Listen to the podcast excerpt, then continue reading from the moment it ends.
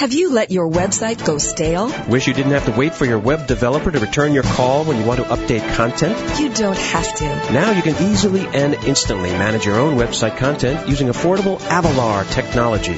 Avalar is a website development and hosting company that provides turnkey internet solutions for companies like yours that need to stay focused on core business. Avalar gives you the power to control your website and make updates and additions in real time without having to learn HTML or other complicated programming tools. Websites powered by Avalar feature capabilities that attract more customers and enhance relationships with existing customers. Avalar offers a multitude of leading edge solutions, including lead generation and referral tracking, shopping carts and payment processing, membership management, and search engine optimization, to name a few.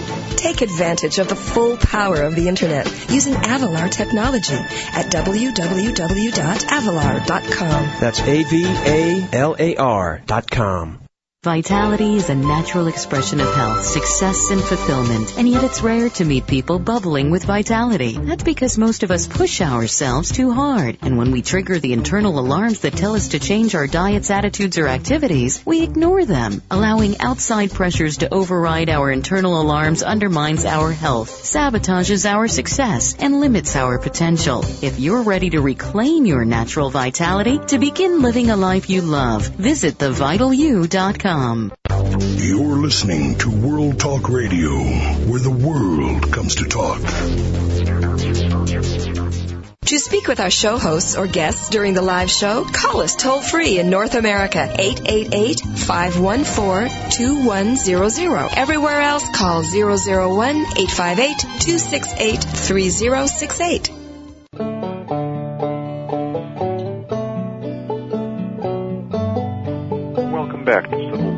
Talk Radio. Gerry Prokopowicz. Today talking with Fritz Klein, Lincoln presenter. Fritz, we were talking in our last uh, last section there about uh, some of the issues you face when you when you answer questions as Lincoln. What's the question people ask most often? Um, it depends on on the age. Children will ask, or and it depends on what I've just presented. Um, but things about how he died, if I'm not in character, uh, if I am in character, acting like him. Um, they children would like to know what it was like to live in a log cabin or the White House, or how the children died, or the kinds of things that they can relate to. Usually, now adults will ask if they're well appraised of the Civil War. They might ask me constitutional questions. If they're you know historical revisionists, they'll ask me, well, wasn't states' rights the real issue about? and uh, they, the question you ask about Mrs. Lincoln um, is another uh, popular one. Some of it depends on what has been in the popular press lately. Um, so, uh, Now, of course, the big issue in 2005, late 2004, based on C.A. Tripp's book, was was Lincoln gay. yes. Uh, do people ever act, act, have the the uh, Audacity to ask me that? audacity to to ask you directly? uh, people have hinted at it in character. I have never dealt with that in character. I I have dealt with it uh, out of character. And um, when you asked me a question about Speed, I I was thinking ahead to that, and the statement I made was actually a statement Speed made about Lincoln that he ought to have known him because he slept with him for years. My estimation is, if Speed felt he had anything to hide, he wouldn't have said that.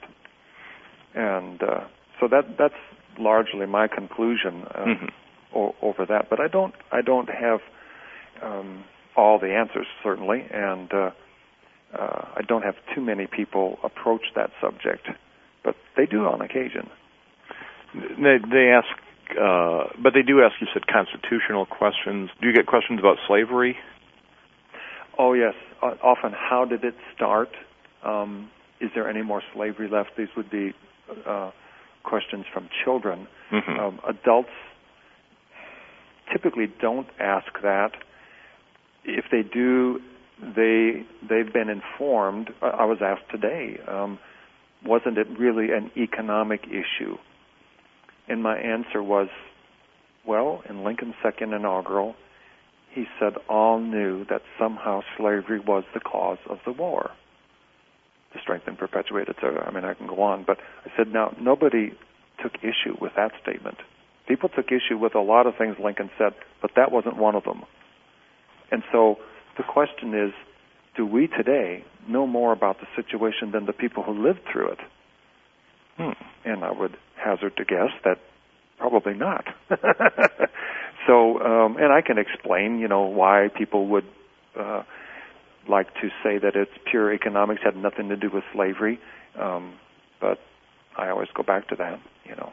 So that's that would be the the vein in which an adult would ask that question. Um, and if there are, if there's somebody from the South, especially a reenactor from the South who likes to plead the cause of antebellum South, uh, I, I, I'm, I'm going to have an argument on my hands, uh-huh. well, but uh, I can manage it. Um, have you ever had any uh, scary moments? Do people ever get uh, emotional about history in your presence? Well, I have on two occasions in schools, and they were both, you know, well-off schools, had a child bring a gun to the school with the intent of using it on me. And on one occasion, when I arrived at the school, they, they had found the gun, and the cops, you know, really didn't even want to let me in. A real gun? Oh yeah, yeah. Not a toy. Oh Not my a goodness. toy. Okay. Um, after those two occasions, just about a month afterwards, I was on stage in a middle school, and one of the kids lit a fairly good-sized firecracker and dropped it under the bleachers. And when that thing went off, I jumped so hard I thought I had been hit. Wow. I wasn't, of course, but they, people who have been hit by bullets tell me that you don't always feel it. That was about as scary a moment as I've ever had. But um, I, no, I, I don't get too many people who really want to argue the issues of the war in a threatening or, or real way. I, I know there are revisionists and neo-Confederates, and you know some of those people are abusive to, towards me, but I don't allow myself to get into con- confrontational situations with them. so now, I started out the show talking about the new museum, the the Lincoln Presidential Museum in Springfield, and Mhm. you're based in Springfield, so Yes. so you've of course seen the museum. oh yes, several Uh, times. What, what's your view of it? What's your Well, reaction? I heard your comments uh, Mhm. about sometimes history, the historian getting the short end of the stick, and um, I, w- I would agree with you, but I don't know quite how to draw a proper conclusion because in, in the particular business I'm in, I've had to make those concessions to history uh, any number of times. For instance, Lincoln would wear white linen in the summer. There are several pictures of him in public in white linen. Um, Mark Twain never wore light linen, white linen in public, and yet the public mind remembers Twain in white and Lincoln in black. Um, it's very you have to uncomfortable to wear black wool all summer, Mm. but there's a certain conformity to the public image in order to establish credibility um, that you have to conform to. When I look at the museum, I think, well, there are areas in which I would disagree with things I've seen here or there, but overall, I think the effect is positive because it whets people's appetites to actually do history. Um, and I've talked to people all over the country who have visited that place. And I have never once had anybody who didn't have a similar response that that made them want to read more. So I think that's good. I mean, it's what I try to do is to whet the appetites and, and turn disinterested people into interested parties that will eventually do history. Well, if it if it serves if it achieves that goal, then I don't think anyone can argue it, it's doing a great thing. Yeah. And cert and and in, uh, I have not talked to nearly as many as you on the subject, but pretty much universally, everybody I've talked to has a positive image of their visit. They enjoyed it. They would bring their families back. They would see it again. Mm-hmm. And if there's some lingering discomfort that maybe it could have been better in some ways, that's hardly relevant if it in fact gets a million visitors to cross the the doorway and come away with a greater interest in history, that's oh, oh yeah, yeah. a great achievement. So uh, hopefully that will be the case. And and some of the discrepancies, so called, and I say so called because I, they're not they're minor things to me, are simply because you've got state workers in there that used to be with the Illinois Department of Highways or some other department that got transferred over there, and and they just haven't had the time to learn the material well. And so they've got a few things mixed up, but the overall effect I think is very positive. Yeah, I, I don't have any objection to the, the the the factual accuracy or even the interpretation. But I'll just give you one example. Uh, they have the most precious items, like the Gettysburg Address in Lincoln's hand, uh-huh. uh, all segregated in the sort of treasure gallery. Yeah. And my preference would be to see the Gettysburg Address integrated with the exhibit where it talks about the Gettysburg Address, mm-hmm. and to to not regard these pieces um, not to downplay their their their importance, but to accentuate their importance by integrating it with history. Not to, to say, well, here's the real history, and it's kind of private, and we'll put it in one side and treat it as holy, uh, and the rest is entertainment. But but to mix the two a little bit, to mix the history and entertainment yeah. together. That would be my preference. Yeah. Uh, but uh, but uh, and that is uh, what you do in your shows when you when you go out. Who were you presenting to today? You mentioned uh, you just were talking to people. Uh, today, uh, I was in two uh, private schools. Tomorrow, I'm going to be in the Hoover Presidential Library doing a, uh, a play that I wrote with a, another actor from the East Coast. And uh, yesterday, I was I don't even remember where. Oh, I was up in uh, northern Indiana. It was another school. So, um, and then last week was at the uh, Lincoln Museum. There's an opening of a new exhibit there, Lincoln and the Constitution. And I've been somewhat involved with them, um, with the National Constitution Center, and tracking that as it moves around the country. That's right. You mentioned there was a website for that when we were talking uh, last week. What was that uh, site? It's National, if I remember it correctly, National Constitution Center dot org it might be .com. I think it's .org, and then it's forward slash Lincoln. So, listeners who want to check out uh, a website involving this this current exhibit, uh, sponsored from the National Constitution mm-hmm. Center, yeah, they can find that online, and uh, there's a wonderful uh, interactive uh, link there, which has just been posted for about a week now where they use my voice, but they they present any number of the difficult questions that Lincoln had to face, and then give the um, participant an opportunity to make the decision. And then once the decision is made, then Lincoln comes back and says, "Yes, that's what I decided," or, or "No, I I just did it a little differently for this and that reason." You know, so it's it's a high school uh, level.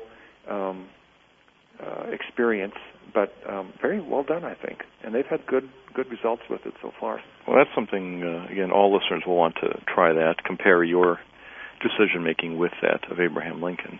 Yeah. Uh, we're running a little bit short of time, but I did want to ask you, what do you uh, of the how many ten, fifteen thousand books about Abraham Lincoln? Uh, which ones stand out for you? You must have read you mentioned, of course, you read Lincoln's own words, but you must have read many others to uh, develop your character. Yes. Well, I I tend to stick with um, a fairly narrow selection, uh, although I, I, I own quite a few. But um, um, some of my favorites are well, one of my favorites, I suppose, is is fairly old, and that's Benjamin P. Thomas. Um, and the book is just entitled Lincoln and then um, David Donald is also somebody, although I, I don't necessarily agree with everything, but because he writes largely from Lincoln's perspective, um, I, I've enjoyed his book and go back to it frequently. Um, and, and, then there are some the new ones I'm reading. Uh, Doris Kearns Goodwin's book right now, and uh, have uh, found that that uh, quite enjoyable to see the different perspective that it brings to the subject.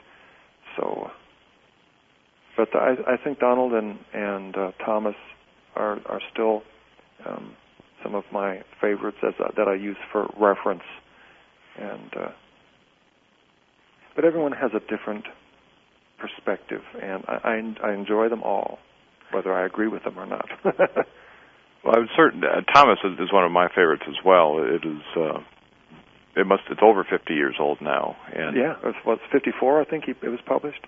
That's right, and it has been uh, not necessarily overtaken, but it's supplemented by by new research, new facts oh, yes. discovered since then. But it is just a marvelous uh, one volume account. Yes, and and I think you can't go wrong with that. Yeah and I and I perceive that I don't perceive a lot of spin uh, in in that book. Uh, sometimes I'll read like when I read Dahl's work or something. I, I was just annotating on almost every page. I've hardly ever done that with Thomas's book, and uh, so maybe I just am more in sync with him. But well, it is it is a very uh, appealing book, and I like it a great deal. Yeah. Well, Fritz, we are indeed at the end of our hour now. It's been a great privilege, Gerry. Thank you so much for calling me. Well, thank you. It's good talking to you, and thank everybody for listening today to Civil War Talk Radio.